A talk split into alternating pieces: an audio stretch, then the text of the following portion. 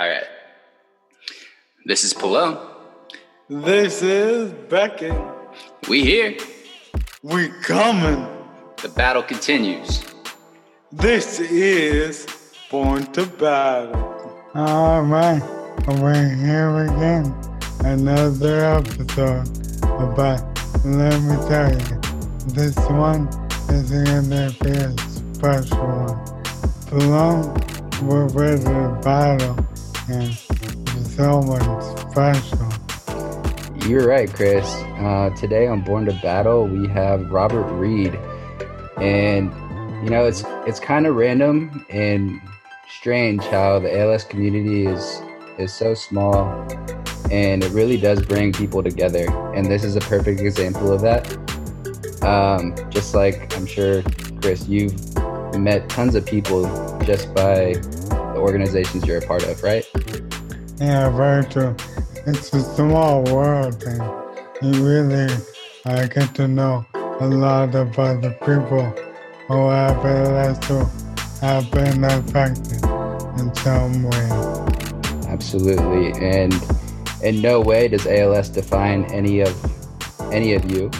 Um, but we welcome Robert Reed, who has a, a story of his own to share, and you know, it's it's again, it's random how we connected, but welcome, Robert Reed. Welcome to the show. Thank you, guys. It's a it's a pleasure to be here, and you know, it was interesting the the thing that you one of the things you said just a minute ago. You were saying that you know ALS doesn't doesn't define us, and um, you know that is that is something that I I had to that was a slow process for me to to realize that. And you know when when you are diagnosed with something like ALS it it's really overwhelming. And um, there is a period of time if you're honest that um, if your experience is anything like mine it, it does define you. That's so very true. ALS really does because who you were before the disease isn't that person you are anymore because you have to learn the, how to live with the disease and what your life um, will be like in the future. Absolutely, and you know, to start, Robert, how did you find out about either Chris or our podcast? And so I, I have a podcast of my own, and I decided to start looking at options to to find guests, um, guests that were very specific to to what I do, and um, and so I went to there was a service that I went to, and I, I saw you guys. Actually, I I looked at a lot, a ton of um, possible um, guests or or guest appearances on other podcasts. And finally, I um, I just went into the search bar there on that site and typed in ALS, and you guys came up, and I was like, awesome, because I you know, and so there are a few um, podcasts out there either about ALS or or with someone, you know, by someone who has ALS, and um, I thought, you know, that is something that as a guest that is the one thing I know about. And so, you know, I don't, um, I don't have a, a, you know, my podcast is not a solo thing. I, well, it, it's a solo thing, but I have, um, I have guests, and so they are the topic. And so I can't very well go to someone else's show and talk about my guests. I have to talk about what I know. Mm-hmm. And ALS is the one thing that I know about, unfortunately. Yeah, and your podcast is called Never Call Me Again, correct? it is. And so, it is. so explain explain that title. Um, you know, and and so what it what it was is I decided a couple of about three months ago that I was going to do a podcast, and um, I had no idea how to do it. I had no idea what was involved, what equipment I would need, the process, anything. And but I was determined this was going to happen, and um, so I did some research, kind of figured out kind of what I needed and how it worked. And so I, I got the equipment and I was I was waiting for the equipment to arrive. I was about two days from the equipment arriving, and I had absolutely no idea what the podcast was going to be about, what I would do, and I had no I had no title. And I thought, you know, um, I'm in trouble, and um, it's very awkward to sit in a room and talk to yourself. and so I thought, you know, I am not going to do a solo podcast. I, you know, I bought this equipment. I'm kind of committed at this point. What do I do? And I, I thought, well, you know, I'll, I'll do interviews. And so then I, I was on YouTube. I looked at a video that pertained to a piece of equipment that I have, and in the video, the the guy did a, this intro where he called someone on his piece of you know, using this this mixer that I have, and um, and it was so it was like a little skit, and he was um, so he calls this guy, and the guy answers the phone. He says, "Hey, this is who I am. Do you want to participate in this?" And the guy said, "Never call me again." And so I I, I just thought it was hilarious, and um, I kind of came up, and so I decided that's going to be the name of the podcast, and it kind of evolved from there. That it's kind of meant to to be humorous in that we're going to sit down we're going to have this conversation about who you are what it is you do and, and what makes you amazing. And um, the conversation is going to be so amazing that absolutely we would sit down again and talk. Um, the thing is is um, i realized pretty quickly into doing my show that um, no matter who i'm talking to um, where you are in, in life what stage of your career or, or whatever it is you bring this is not the end of your story, just like this is not the end of our story. And um, so there there should be an opportunity for us to sit down again and talk. And so that's one of the things. And so towards the end of every podcast, I I, I bring all that up and I, I say, can I can I call you again? Hmm. Well, it's a, a great title. I was kind of confused at first when I heard the title, but after I listened to a few episodes, it completely made sense. Um, Chris, what were your thoughts of of listening? Uh, my big thing was how easy of a listen it is where I just pop it on and then I just sit back and enjoy the conversation, which is such a beautiful thing I've noticed in all of your podcasts. Well, thank you. Thank you. And so, why did you guys start your podcast? well, so Chris started his Instagram, Beckett's Battle. And, you know, we had talked, we talk often, probably prior to COVID. I was going down to LA, seeing him and some of other friends probably like every other month. Uh-huh. Um, and then COVID came around, travel was limited, and I still wanted to find a way to to be around and be in touch and make sure I was being a part of Chris's life. Um, and so I did make it down there July 4th weekend. And I approached Chris. I was like, hey, uh, you said you're doing this voice banking stuff. Should we do a podcast?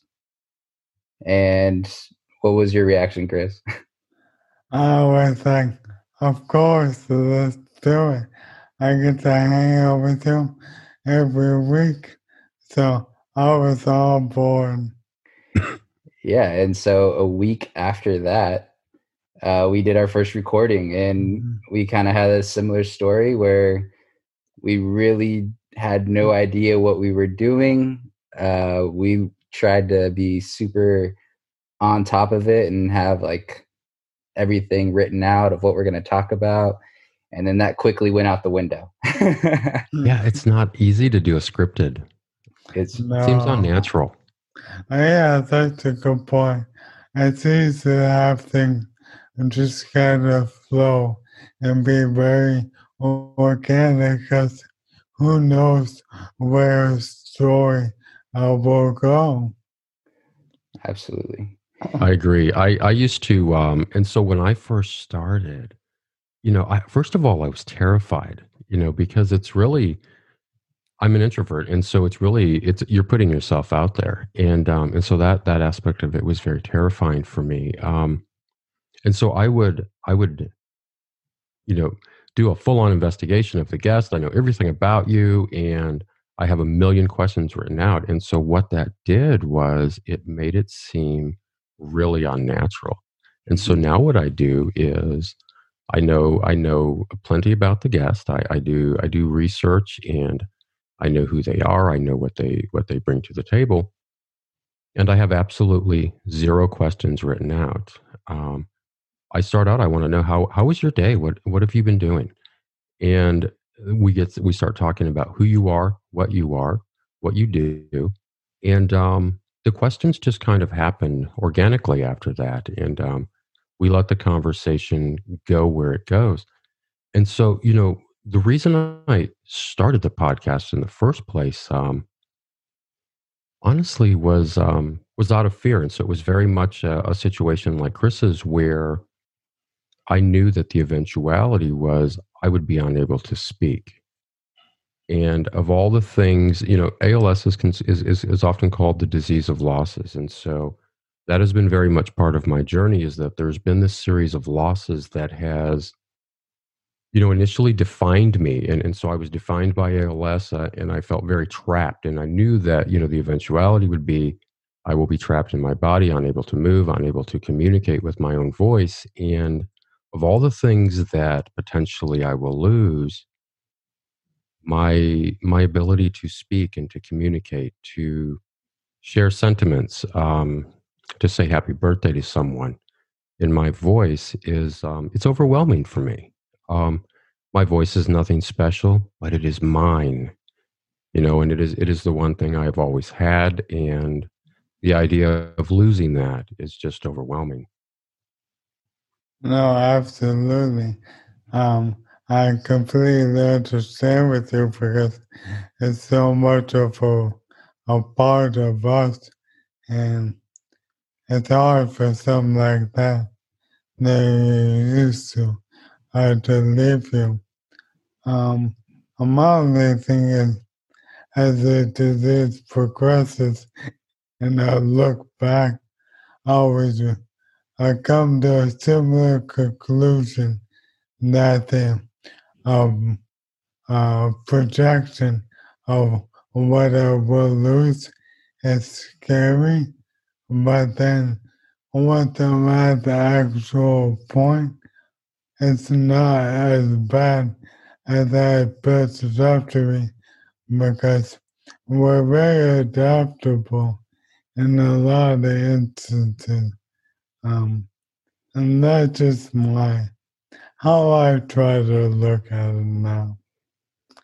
I, I agree, and I think um, I think the reality in what you said is I believe that 100%. You know, um, you know, initially it was overwhelming. It was terrifying. Um, ALS is it's 100% fatal, 100% of the time, and um, and so that was really overwhelming. And and and so initially, you know, I lost my my ability to stand, to walk, and um, and so, you know, two years ago, two and yeah, about two years ago, um, I had a thriving career as as an executive chef, and um, thirty years of of my life, that's who I was, and um, suddenly, that's not who I was anymore. And um, honestly, I sat at home for about eight months, um, just kind of paralyzed with fear and self pity, and um, out of boredom, I decided to start drawing and painting again. And um,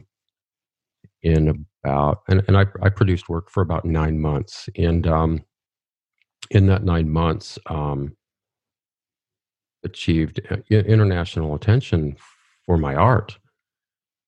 And then that was taken.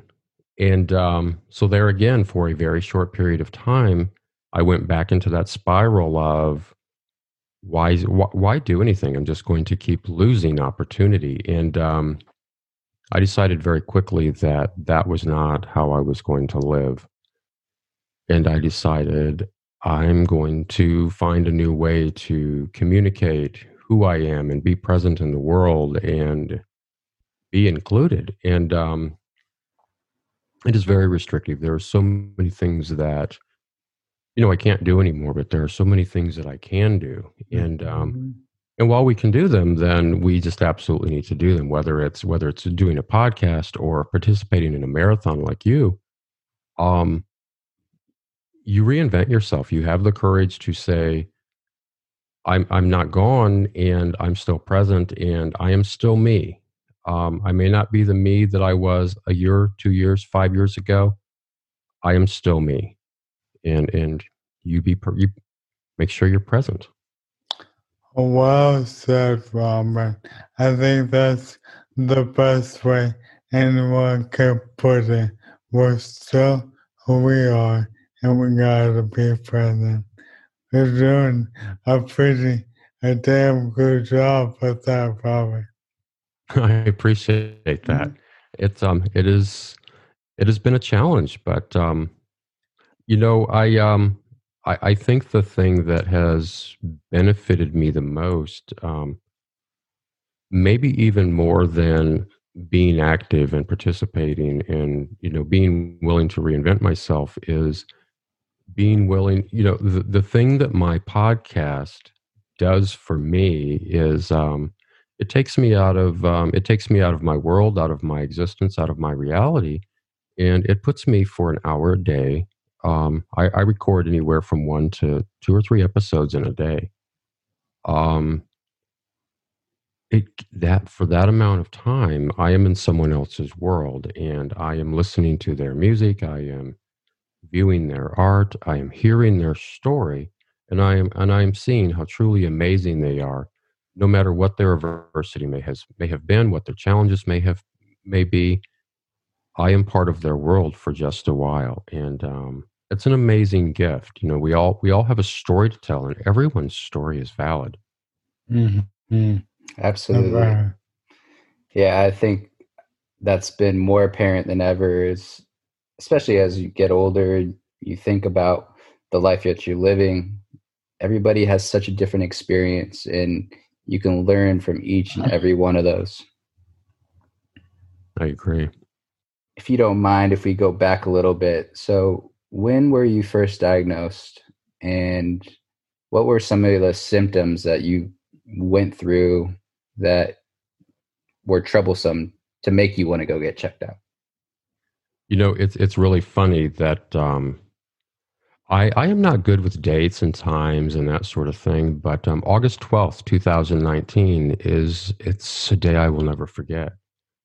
Um, and so prior to that, I um, I had experienced over the last um, probably a year and a half prior to that um, some some weird balance issues, um, some issues of you know standing. I was I was in Midtown Kansas City one day at a coffee shop. Um, stopped, had a quick cup of coffee, got up to leave, and um, I got about three feet and realized that I was staggering really, really oddly.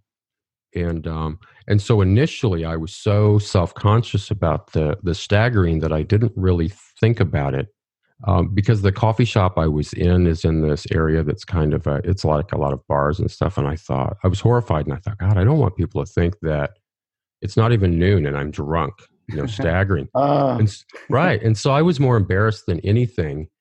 And um, it actually was not until that day that I was willing to to accept and and decide that okay, there legitimately is an issue here. And so initially it was, I think the very first occurrence was I was standing in our kitchen at home and um, normal stance, feet, you know, shoulder width apart, standing there to having a conversation, and I just kind of lost my balance and um, and I, I almost fell over. And that happened a few times. And I thought, well, I'm old and um, I work a lot, and so I, you know, like 15 hour days at the time. Um, very active when I wasn't working, never sitting still. And I thought, I'm just old and tired. And so it was all of right. It's all these little things that that slowly build up to me staggering, you know, down the street. That um, you know, it made me realize that there's an issue. And so I I finally made a doctor's appointment because I, you know, at this point I'm just concerned. And so I did that. And um, initially I thought, well, you know, it's an equilibrium thing. It's it's something. It's nothing. And um, so I go in, and I'm telling the doctor, you know, this is kind of what's going on with me. And um, next thing I know, there's like six doctors involved and Mm. and everybody's really really concerned and like abnormally concerned and um you know and so they started ordering tests and so there were initially there were blood tests um, they wanted to check out the protein levels in my muscles and then there was an emg and then there was a nerve conduction study and then there was complete MRIs of the body with and without contrast and um, everything that they were doing, you know. And so, you know, this is the age of Google. And so I would leave the doctor's office and I'm immediately on my phone Googling. And so what eventually came up with all of this was ALS. And I thought, well, there's just no way. And um, and so at this point, I had no idea um, what ALS really was. And so I was aware that that it existed. I knew that it was what Stephen Hawking had, and um, and so I had this very very vague understanding of what it is, and and so things really um, tend to not be so important until they affect you in some way. Mhm. And um, once something like this enters your life, whether it's through a loved one, a spouse, a child, a parent, yourself, whoever, a friend, um, it, it it is vague. It's you, you have a vague understanding, and so at this point, I start realizing that um, potentially it is ALS. And so to back up a little bit, the very first doctor that I saw looked at me. We dis- we discussed some things. He he looked at my you know the musculature in my legs and and there was some twitching and stuff. And he immediately said oh well i i think you might have als and so he sent me to a specialist. And and so that freaked me out but not a lot because i thought well there's just no way. And um and so august 12th 2019 i i went to the doctor. And um I went in and it wasn't the the usual everyone wasn't happy and jovial and and there wasn't the group of people. There was just my my one doctor and um Sorry to interrupt. Do you, do you normally have doctor visits that are happy and jovial? um I used to you know um and so you go in and and you know they're just pleasant and friendly and talkative and and and you know they're trying to be very just upbeat and and Yeah. you know what I mean Yeah. and um and so this one was not that way and i had noticed over time that is funny um yeah i think i think my doctors were always very pleasant but um That's a good thing. it is and so great bedside manner i guess is what i'm what i was kind of getting at Right. and so you know i went in and, but you know i note i did notice increase increasingly as i would go back that it just was more and more somber and um and so august 12th 2019 i went in and um you know there was no you know good morning chit chat there was no there was none of the the normal vibe. And um we went in and, at this point i'm in a wheelchair and i can't walk. And um my my initial progression was very quick. And um so i'm already very nervous upset overwhelmed. I go in that morning and he just says hey look um you have als and um he um and then he wanted to talk about it.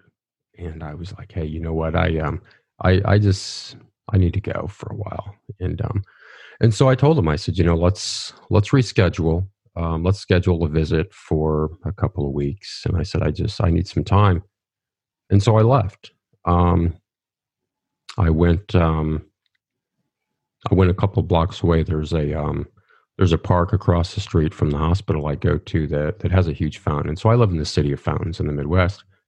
And um, there was a fountain there, and I knew that it may be the last time that I see that fountain on my terms. so I went down there and um, I took my iPad out and I, I drew the fountain and um, you know put my hands in it and just kind of interacted on my terms with that space and thought. After that, um, I um, and so I had ridden into town that day with my girlfriend, and so I called her at work and said, you know, hey, my doctor's appointment's over, and I really just need to go home. And so she came and got me. We got maybe a mile in the car, and she finally asked me, you know, how did the doctor's visit go? And um, I told her what had happened, you know, what the diagnosis was, and um, she made it maybe a block, and she had to pull over, and we just we sat there and we talked. It's tough. Uh, I can't say I have any experience that was similar, but Chris, what what were some of your first reactions, and what did you do your after your appointment where you got your official diagnosis? Well, similar to Robert, I'd had multiple uh, visits and with a different neurologist. So I knew something was up. And then when they started running through all the tests and noticing the muscle twitching, the clonus, the muscle atrophy, um, I was able to uh, put some of it together. So I kind of knew I had before the even really officially I diagnosed, and that and that allowed me to uh, process it on my terms a little more, and uh, for me, I was just all right, and this is it. Um, and let's keep living because I ain't dead yet. And I think that's just me, how I look at and then everything. I could be walking down the street and stepping dog poop and be like, well, at least I didn't fall in it. So it could be worse. That's, that's a good way to look at it yeah, you definitely have to have a sense of humor. Yeah, it really do. A sense of humor about it.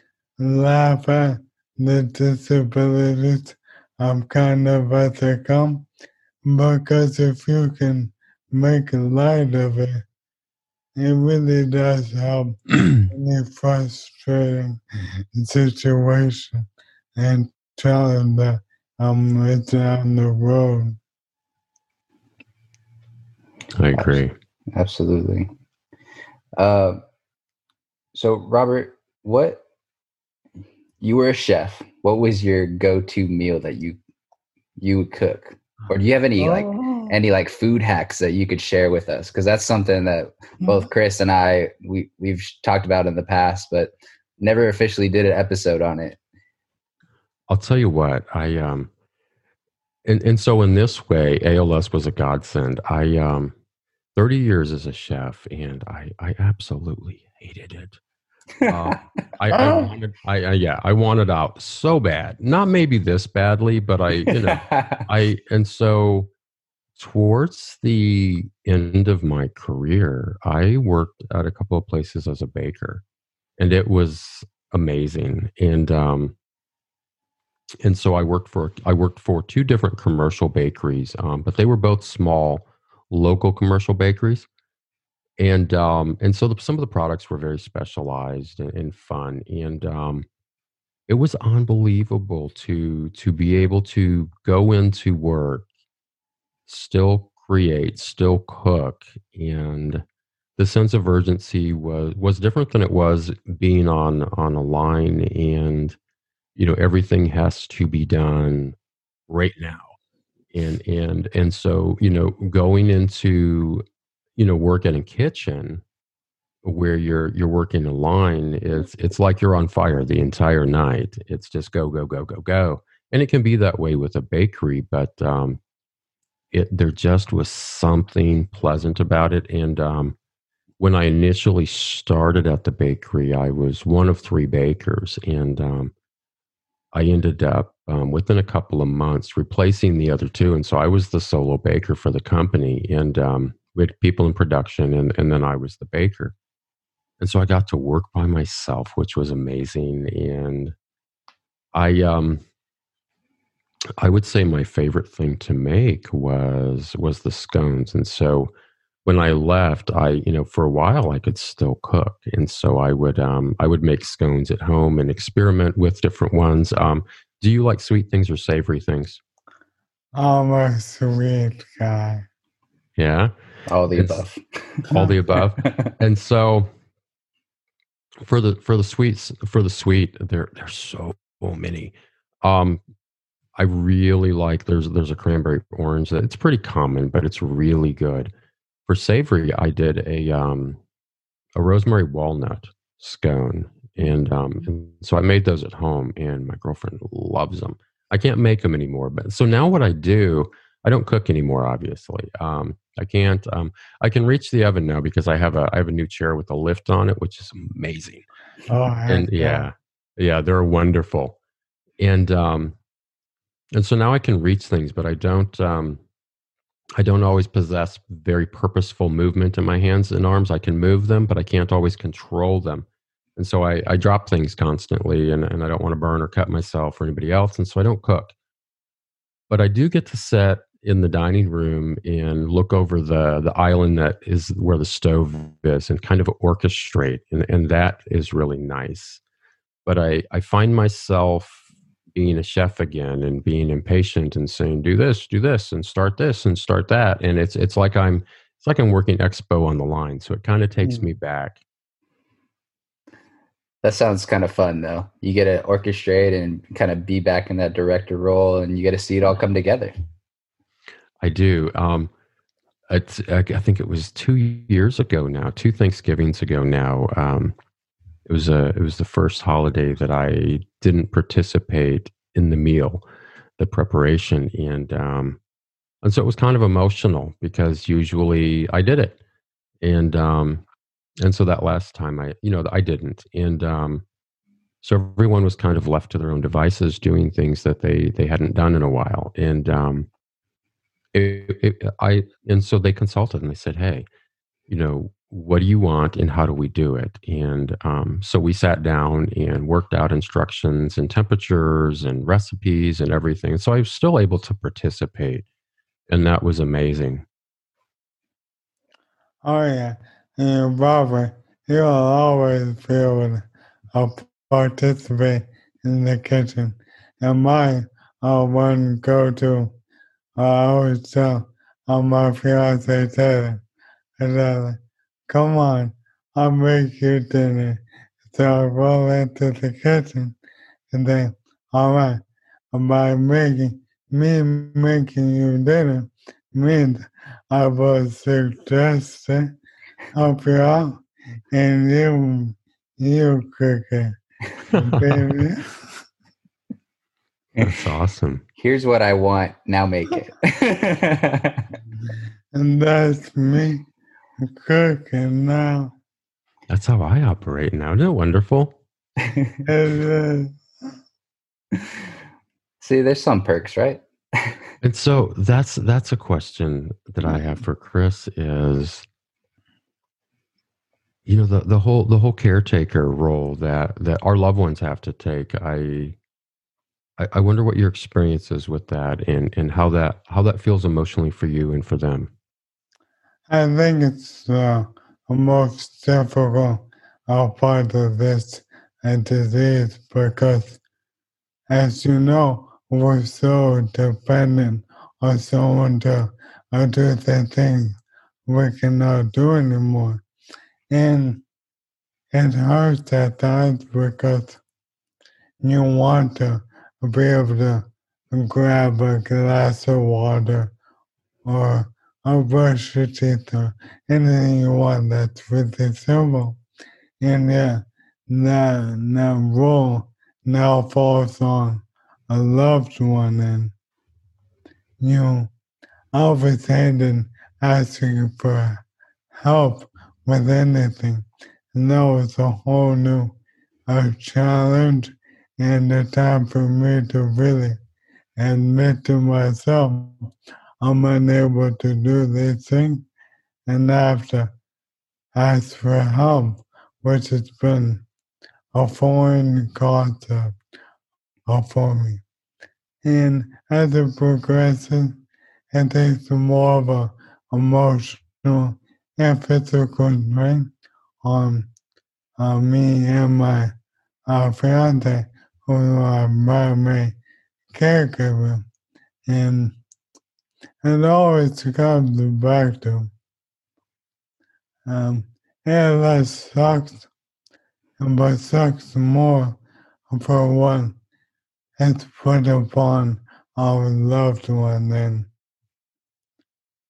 uh, for me, I wish that and want to work toward the day where those with ALS will be able to have in-home paid caregiving and I'm not just 30 or 40 hours, but the whole time because that allows all of our relationships to continue to be what they originally were with our loved ones and friends.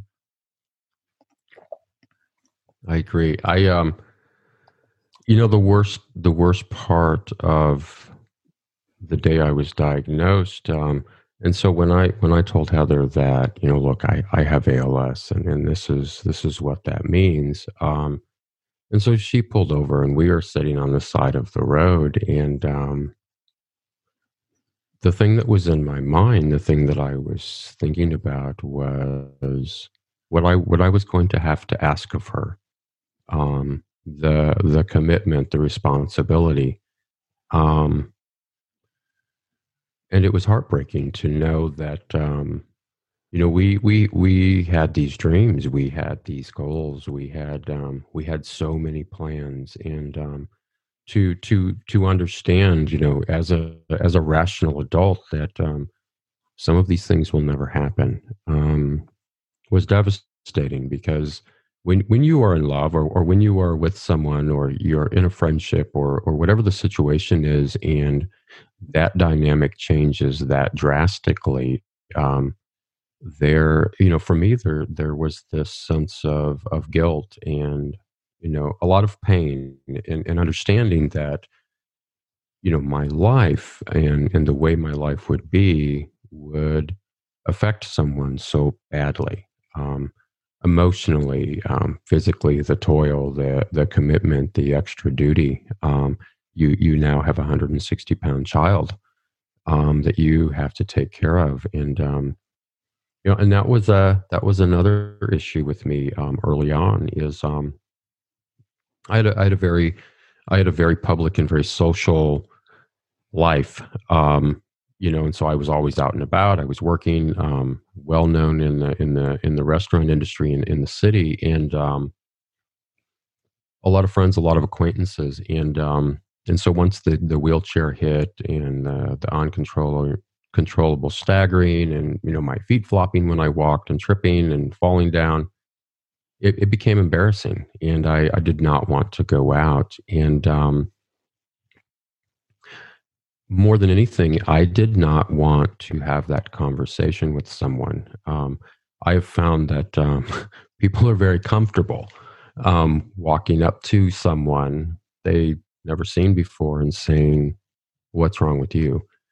And um, and it made me very self conscious. I did not want to have that conversation. I did not want to, um, you know. And, and the thing is, is I honestly at first didn't want to have that conversation because I didn't want to see the look on someone's face when they said, you know, what's wrong with you? And I said, well, I have ALS.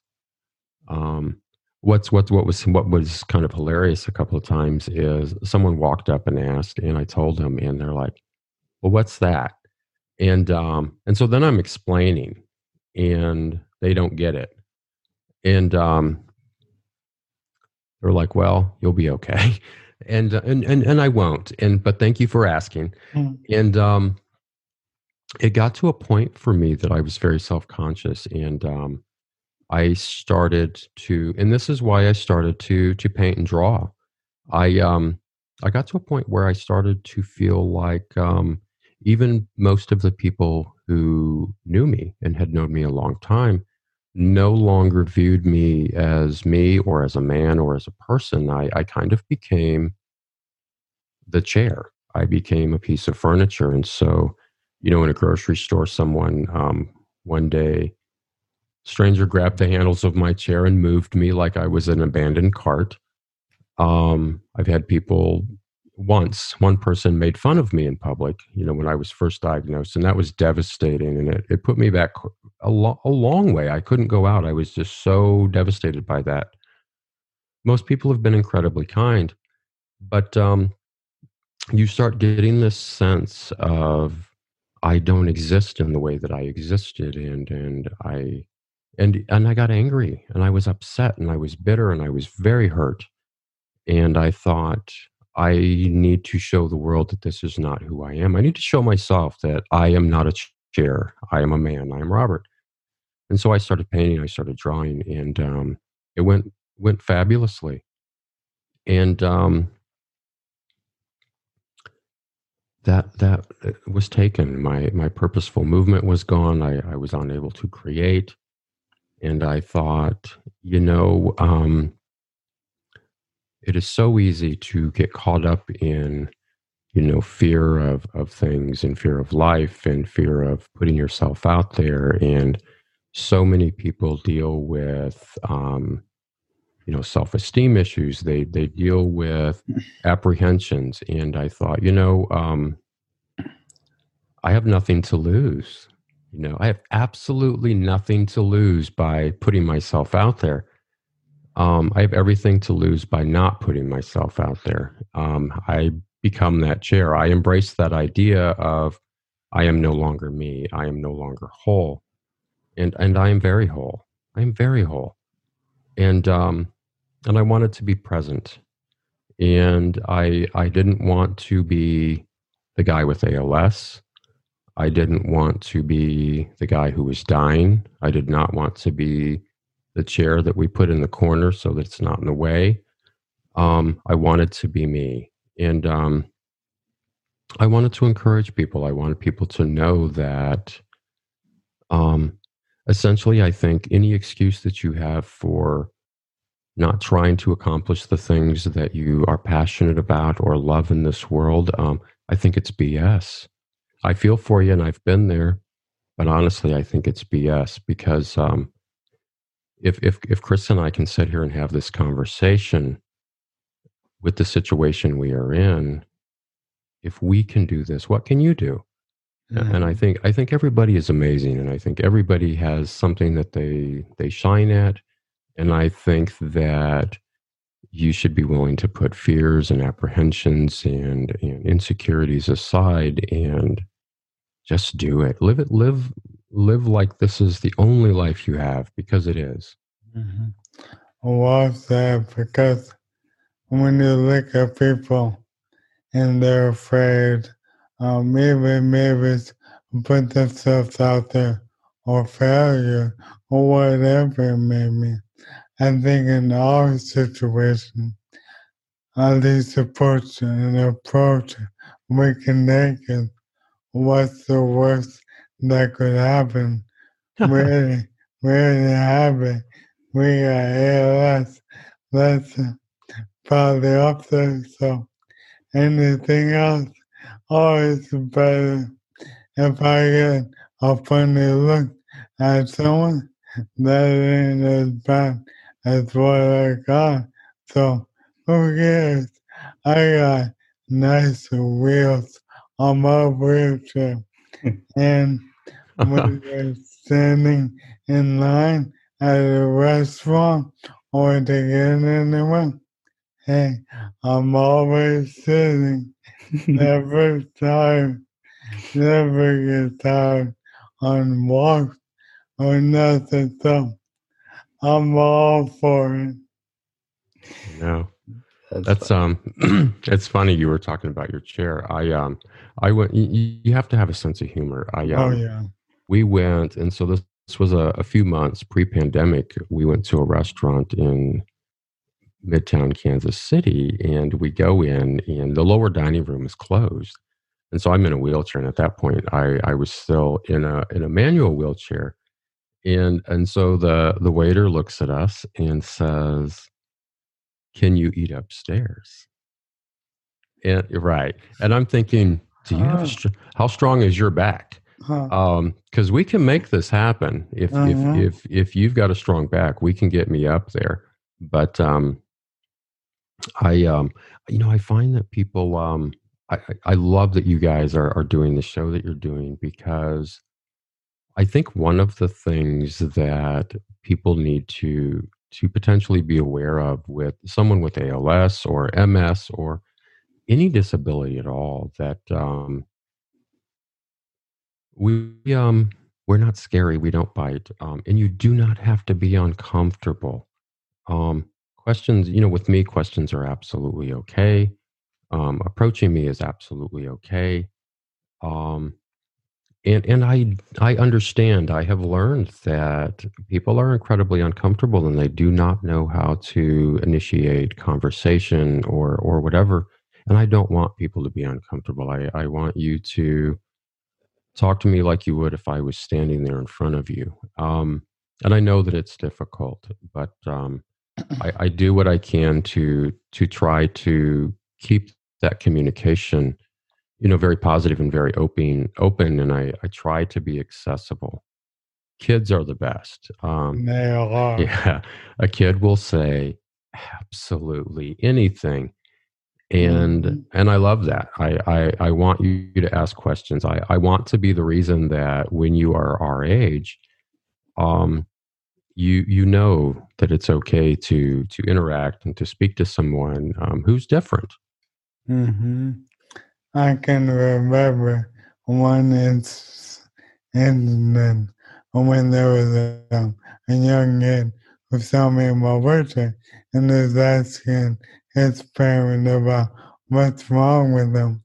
So I stopped and spun my wheelchair in a circle and tilted back with a little line, and the kid was so impressed. He told his parents he wanted a wheelchair like mine. So I hope he never has one, but right there in that moment, he had such a great time and he wasn't afraid like you keep mentioning, just curious and taking in all the world and what we have out there. and so you're um you're training for a marathon and um and so hopefully that will that will take place as soon as the the world has has you know gotten whole again. But um that chair is pretty amazing and so I, I i follow you on instagram and so i've seen the videos i've seen the chair and i'm just like i need one of those and, and so i i could I, you know i absolutely could could use one of those and um It's really sweet. I tell you, you just gotta find someone who is insane enough to push you or walk with you.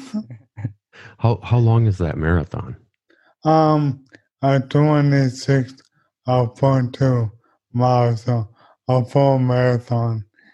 wow Yeah, i oh, go ahead.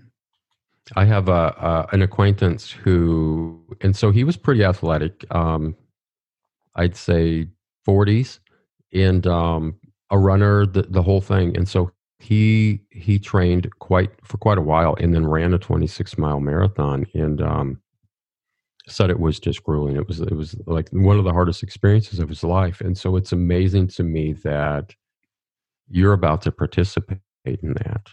Um, that's unbelievable. It's um, a really cool thing to think about. But I always tell people with my uh, competitive background and being an athlete in high school and in college, I love the mm, training aspect of mobile running. At, at 10 miles or, or 13 miles or, or 5 miles one day. I love that all as much because it's um it's an entire journey. Kind of like ALS. There's a lot to it, but I want to prepare and do everything for the a big final marathon. Always to breathe. It'll be a piece of cake. And it's funny. I said that and I don't do any work. I just said my man Bobby has to do all the work.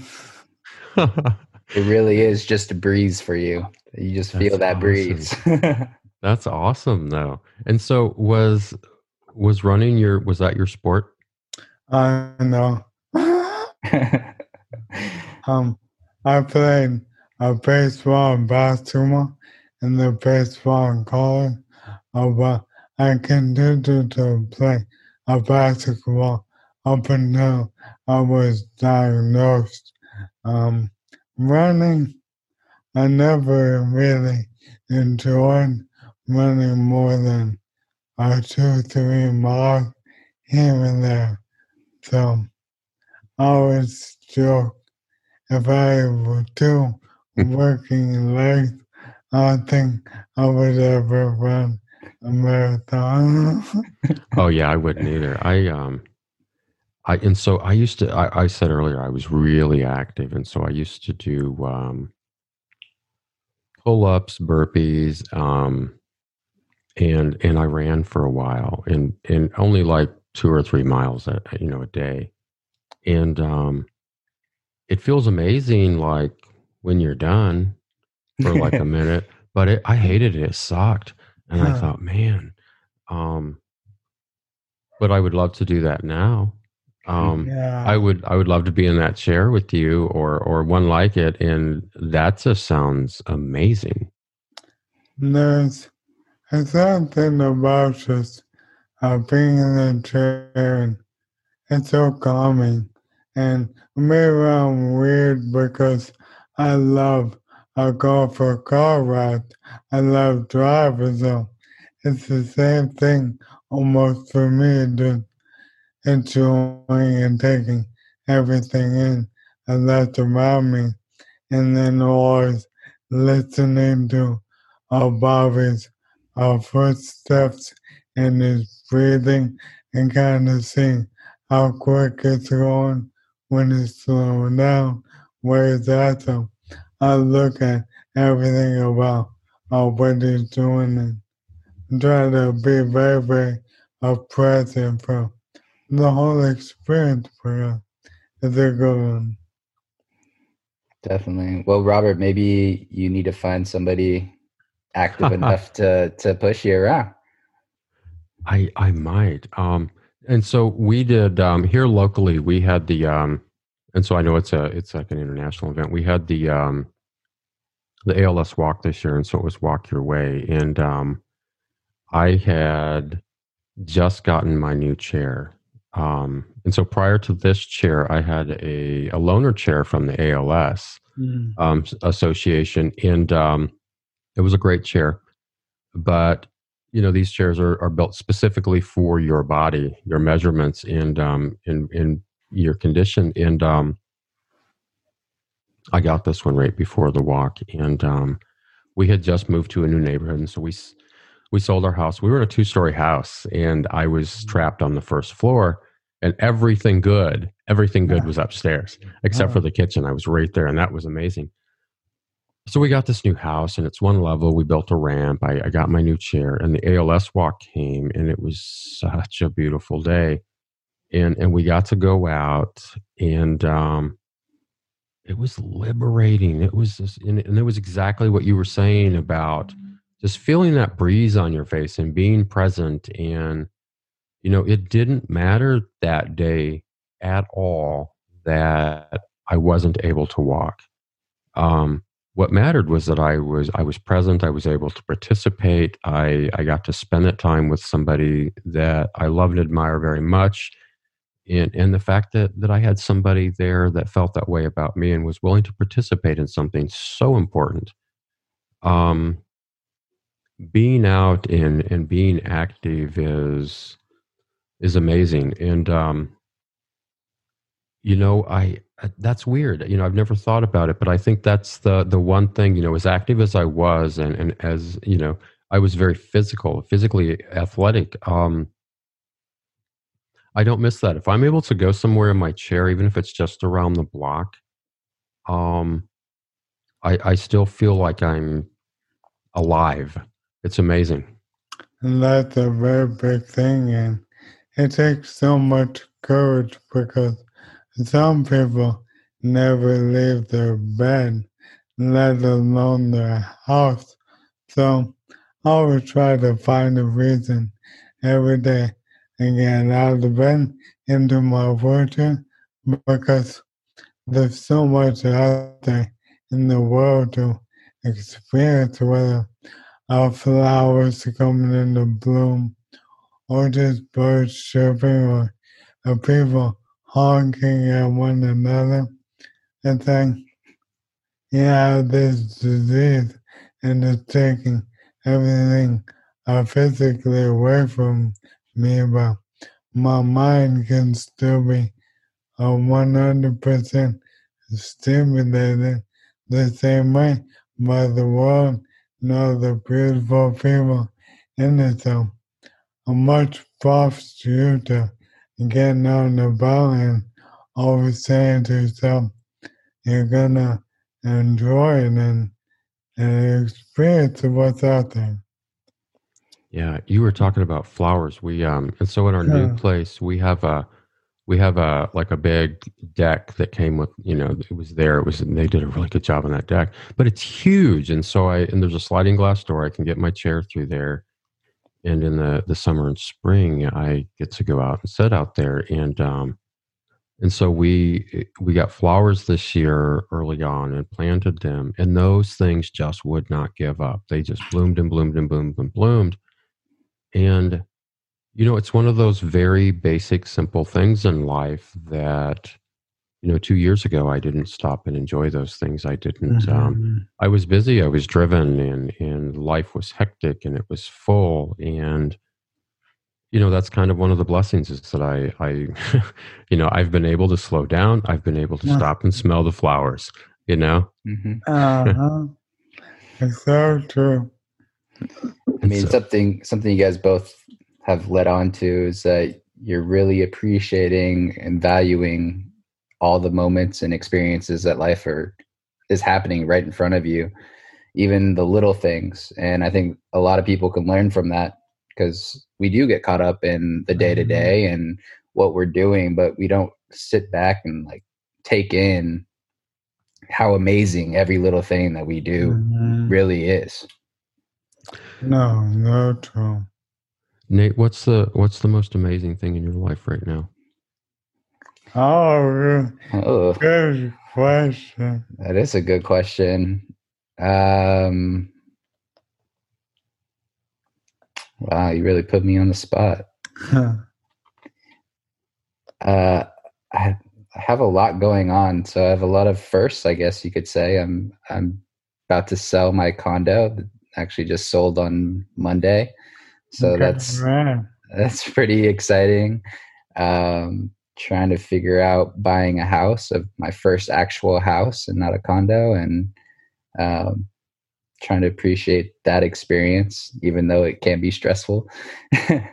Oh, it's going to be Uh, amazing. yeah, I'm I'm looking forward to it when it happens, and um, you know, one thing that it's been amazing for me to be a part of is I mean, part of Beckett's life, honestly, Chris's life. I've seen him and within the last year, honestly, within the last like nine months, done so much more with life than probably 90% of the world. And kind of going back on what you've said on just putting yourself out there, kind of breaking down that barrier of feeling uncomfortable or or not wanting to do things prior to Chris's diagnosis he was he was a private guy. Like he would talk to his friends about things but he wouldn't really put himself out there but like he wasn't on social media. He wasn't really doing any of that. And he got to a point where he was like you know what? I i got my story to tell. I'm going to put it out there for everyone to see. If they want to see it great. If not who cares? Um, Mm. so i've i've seen my best friend uh, on tv where i i haven't seen very many people i know on tv so uh, it's been a, a great experience for myself as well to to just be a part of everything that chris is doing so And Chris, you were you were on Ellen, weren't you? Yeah, we were. hmm That's pretty awesome. So so did did you enjoy it?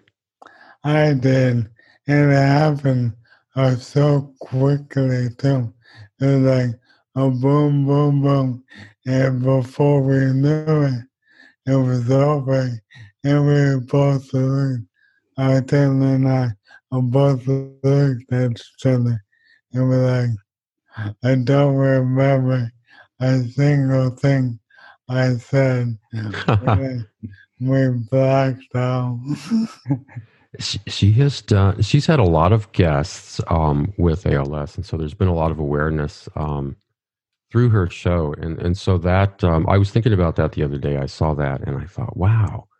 Um, and so I thought, you know, that's awesome that you've had that experience. And I was also thinking that, um, you know, we are so fortunate that, um, you know, people like her and people like you and, and people like you, Nate, that um, so many people are making the world aware uh, of what ALS is. And, and, you know, it, um, I, I think that's the, the level of hope that I have is that, um, people are people are not going to be in the situation that I was in that um you know it's a terrible thing to to realize that you are so busy and so self-absorbed and you know unwilling to stop and smell the flowers and then you are diagnosed with a disease that is becoming increasingly common um especially in veterans that um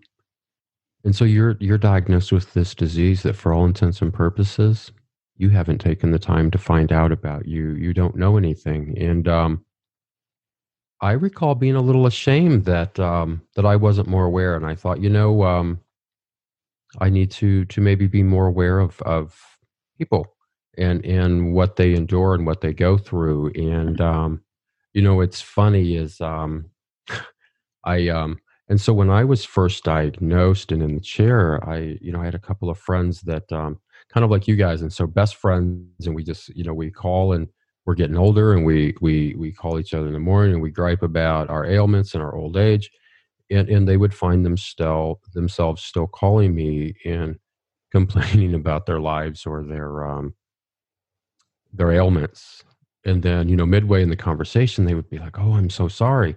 And I'm like, no, that's that's okay because ALS doesn't mean we're not friends anymore. It doesn't mean that my problems are more valid than yours or or bigger. They're just different. Um, and so I really enjoy that um, so many people are are spreading the word and, and making people like me who you know would have otherwise been unaware aware. mm-hmm. No, that's a big thing. All I want to do with uh, my experience in life with ALS is I spread more awareness. So one day, other people who won't get the diagnosis and be so have their life shattered, right? It's a thing of the past. And that's all it takes with the squeaky wheel against the wall. And um, I doing that in a positive way and showing everything and everyone. Yeah, I have a lot, but so what? It makes my life a little, well, a lot different than the yours will. it's still one where hopefully my mind is still all there and I can do everything everyone else can do to with a little bit more of ingenuity to get it done. Know, I think we might have something else in common too. Are Are you a Lakers fan? I I am. I think amazing as I've grown, I'm a, a fan of basketball, and I recognize um our great basketball, and also uh, being here in LA now, the energy is very captivating, and and just um everyone around you with all their energy and so negativity and plus the Staples Center for Laker game is pretty awesome. Yeah. So and to answer for to answer your question, yeah. That's awesome. Nate, are you, are you a Lakers fan? so I'm actually a Portland Trailblazers fan. Chris and I both grew up in Portland, uh, so it's the hometown team. Absolutely. Nate, you were not doing well tonight. Um, I know, right? Striking out. That's awesome. I love Portland. Um, I um, I went out to Eugene, Oregon. I guess it would have been the mid '90s to visit a friend who who was from there, and and we stopped in Portland, and I was just like, God, I want to live here. It was so amazing, just the the environment, and so I hate LA. Um, I love the Lakers. Um, I would love to be at the Staples Center and watch a game, but um, I don't like the city.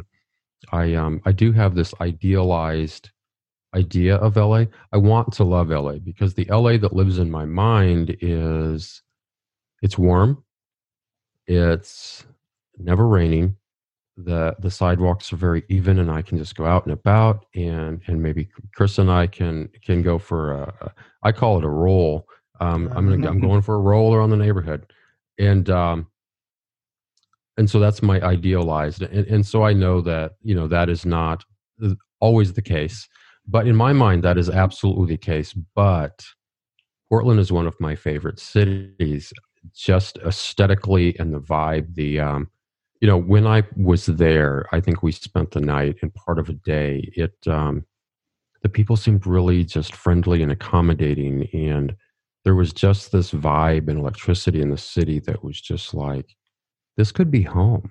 Mm-hmm. yeah portland definitely has good vibes but i'm with you i, I have that idealized la version of in my head. Uh i chris is constantly trying to get me to move to la and, and so what um what's keeping you in portland? Uh fa- family mostly um I guess making that leap without a job is kind of a, a concern. Yeah. But what do you what do you do? I do sales in the semiconductor industry. Nice. Yeah, it's nice. not bad. yeah. And so do you do you find that are so sales I always get the, and so it's another one of those idealized, you know, this is this is the reality. Uh-huh. Um are are you are you oftentimes selling yourself and then the product? They go hand in hand. Um, so luckily, we represent some pretty good manufacturers that make quality products that people want. Um, so oftentimes they sell themselves, but if the person that you're talking to doesn't like you, it doesn't go very well.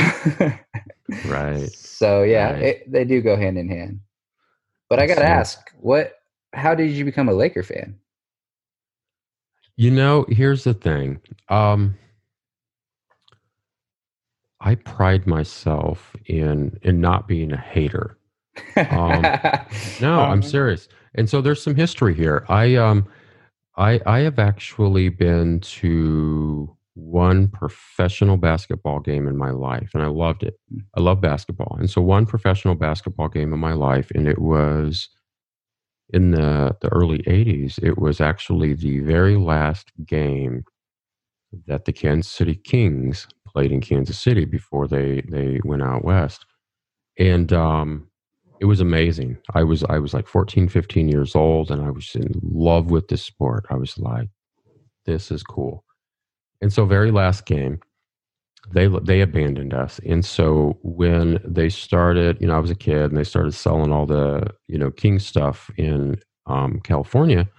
I and so I you know I bought it because it was the Kings, and um, I um, I recall um, getting very into basketball at that point. And and the thing is, is um, you know, we obviously didn't have a team anymore. And I didn't immediately hate the Kings because they were gone. A lot of people hated them because they were gone. And I was like, well, they're still the Kings, and it's the it's the team that I saw. And um, and so the more I got into basketball, I realized that so many teams at the time had just these unbelievable players. And so, you know, Kobe comes along, um, Shaq comes along, Jordan. And so I was at the age where I really got to see all of these guys play live. You know, it was on TV, but I got to see and I got to I got to kind of participate in in their careers and from that voyeur um, position. And um, you know, I just don't think you can look at at someone amazing and oh, they're not on my team. You know, um, someone amazing is someone amazing, no matter who they are and no matter what they do. And I just am not a hater, and so I I love them. I I think that they are amazing. They um, what are they like? Um, did Kobe and those guys was it like seven championships? Or was that overall for the? I think Kobe Kobe won five. So franchise franchise might be seven or more, probably more. Right. Um, I mean, it's just ridiculous. Look at um, look at Golden State now. Mm-hmm. I mean, mm-hmm. who'd have thought? You know, and so right. the thing is, is you know, you get these these teams that you know kind of you know they make this this decision and they they get this rapport with these players and and management and next thing you know something amazing happens and because they're not the hometown team or they're not who you are you know a fan of you know oh i don't like them. You how can you not? I mean just unbelievable what some of these guys are doing. Yeah it's just all around. It's so fun to watch and uh, growing up i like the places importantly because i lived there so it makes sense and as i've grown older yeah i just love it all together I could almost be a fan of every team, but just a fan of the game more than everything. So all the way from college to high school, men's and women's. I just love watching it. Everyone competing, all the everything about it. It just I don't know. I love it, man. nice. Yeah, growing up in Portland, it was hard to be a Lakers oh, yeah. fan. It was very hard to root for the Lakers in any regard because they always beat us. Uh, mm-hmm. They they were the ones that prevented us from winning a championship. yeah, so, we Chiefs have that the Chiefs have that rivalry with well they they had that rivalry with Denver and and you know obviously the Raiders and and so there's always these rivalries and um, I you know I wanted to to be a true fan and participate in those and be a Raider hater and all that sort of stuff. But um, you know, hey, any given Sunday, you know, whatever the whatever the the phrase is that applies to whatever sport or whatever thing, um, greatness is greatness. You know, that is so true. And I growing up, I was a Kobe hater. I will not lie, but I always I always respected his game because I mean he mm-hmm. was amazing, hands mm-hmm. down one of the best players ever to do it. So, R.I.P. Kobe. We're actually about a week away from when he passed last year, which is a wild thing to think about as well. Yeah, it seems unbelievable that it was so recent that it you know that it's been a year already. Mm-hmm. Um, unfortunate, so young. Definitely. Mm-hmm. Um, well, we have been talking for quite a while now, and you know, I usually we do a little ALS update at the end of the show, but um, Robert, do you mind sharing what ALS chapters you're a part of and any of the organizations that that help you out? Um, just so that we could share some love to the, the Midwest as well. Um, and so it is the um, Midwest chapter of the ALS, and so it's it's actually in Shawnee, Kansas, which is only like thirty minutes from where I live. Okay. Um, so relatively close. Um, they have been unbelievably helpful, and so when I was first diagnosed, um, my I didn't want to get a hold of them. I didn't want to face that reality, and my girlfriend contacted them, and they were incredibly responsive and very helpful. Um, they've been, and, and so that's the thing is, if you have ALS and you you need that information or that connection, or you know, I think the thing that they gave me that that I will treasure the most is they gave me the facts and they said this is this is your situation. These are the things that you can do the things that you need to prepare for. And um, these are the things that will later save your spirit. And, and so that has been incredibly amazing. Um, in addition to them so I, I, you know i mentioned that I, I recently got a new chair and so we um, we ordered it and so i got a power wheelchair and um, it um, it ended up being seventy two thousand dollars, which Wow. costs right. It costs more than our car, Hmm. and um, and so initially, um, insurance denied me. Said that um, my um, my insurance said my condition did not dictate the necessity of a wheelchair, and um, and so right, we were all shocked. Um, ALS Association, my doctors, um, and so my doctor called and did a one on one with the the doctor that represents the um, health insurance company, and I got my wheelchair like two weeks later. But um, and so one of the things um, we were talking when when we were talking about cooking earlier, and Chris and I were talking about how we cook now, which is by hey, do this, do that. This is what I want.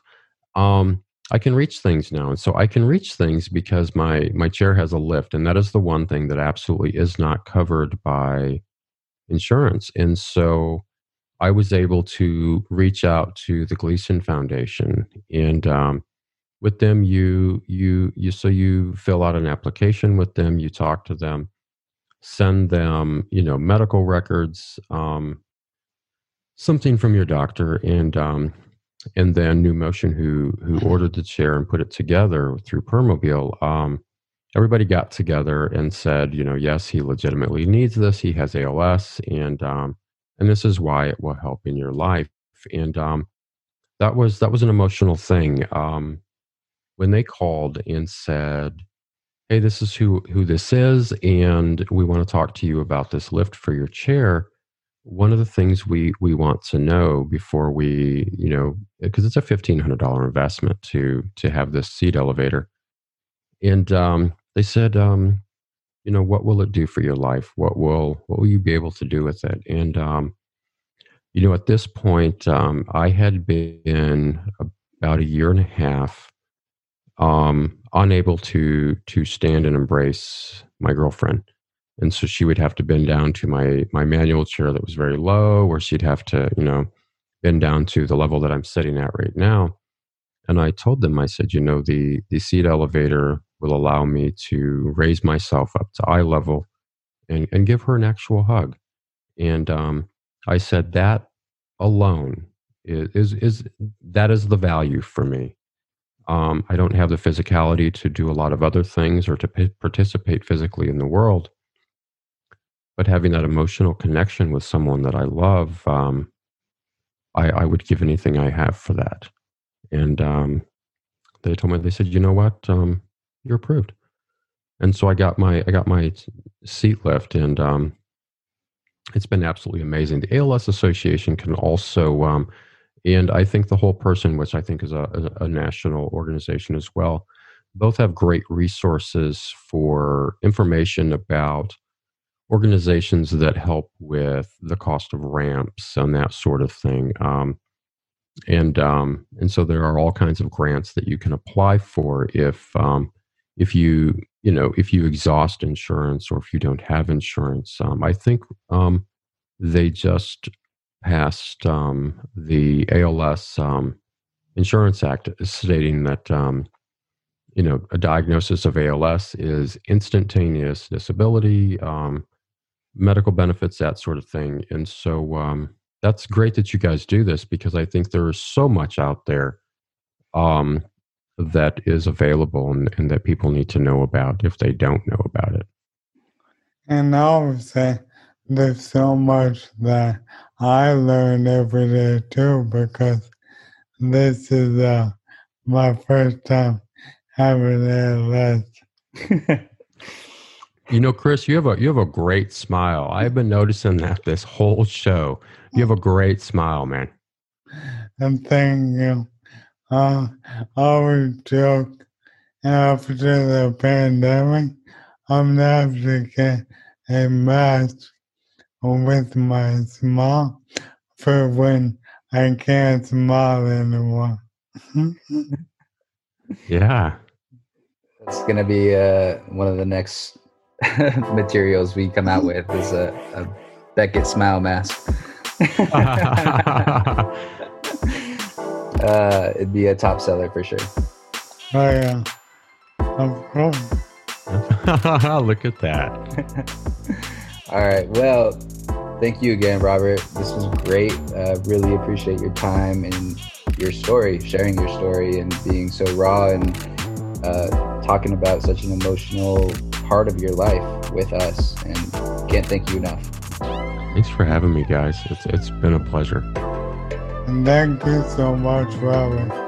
I really appreciate it. Awesome at getting to know you. And also, let the people know again where they can follow and listen to your podcast. My podcast is Never Call Me Again. It is available on Apple, Spotify, any anywhere and everywhere that you want to listen. And then um, you can I can be you can contact me at uh, Never Call Me Again podcast on Instagram. Perfect. All right. That's a wrap. Oh, wow. Oh man, that was a lot of fun. I enjoyed it.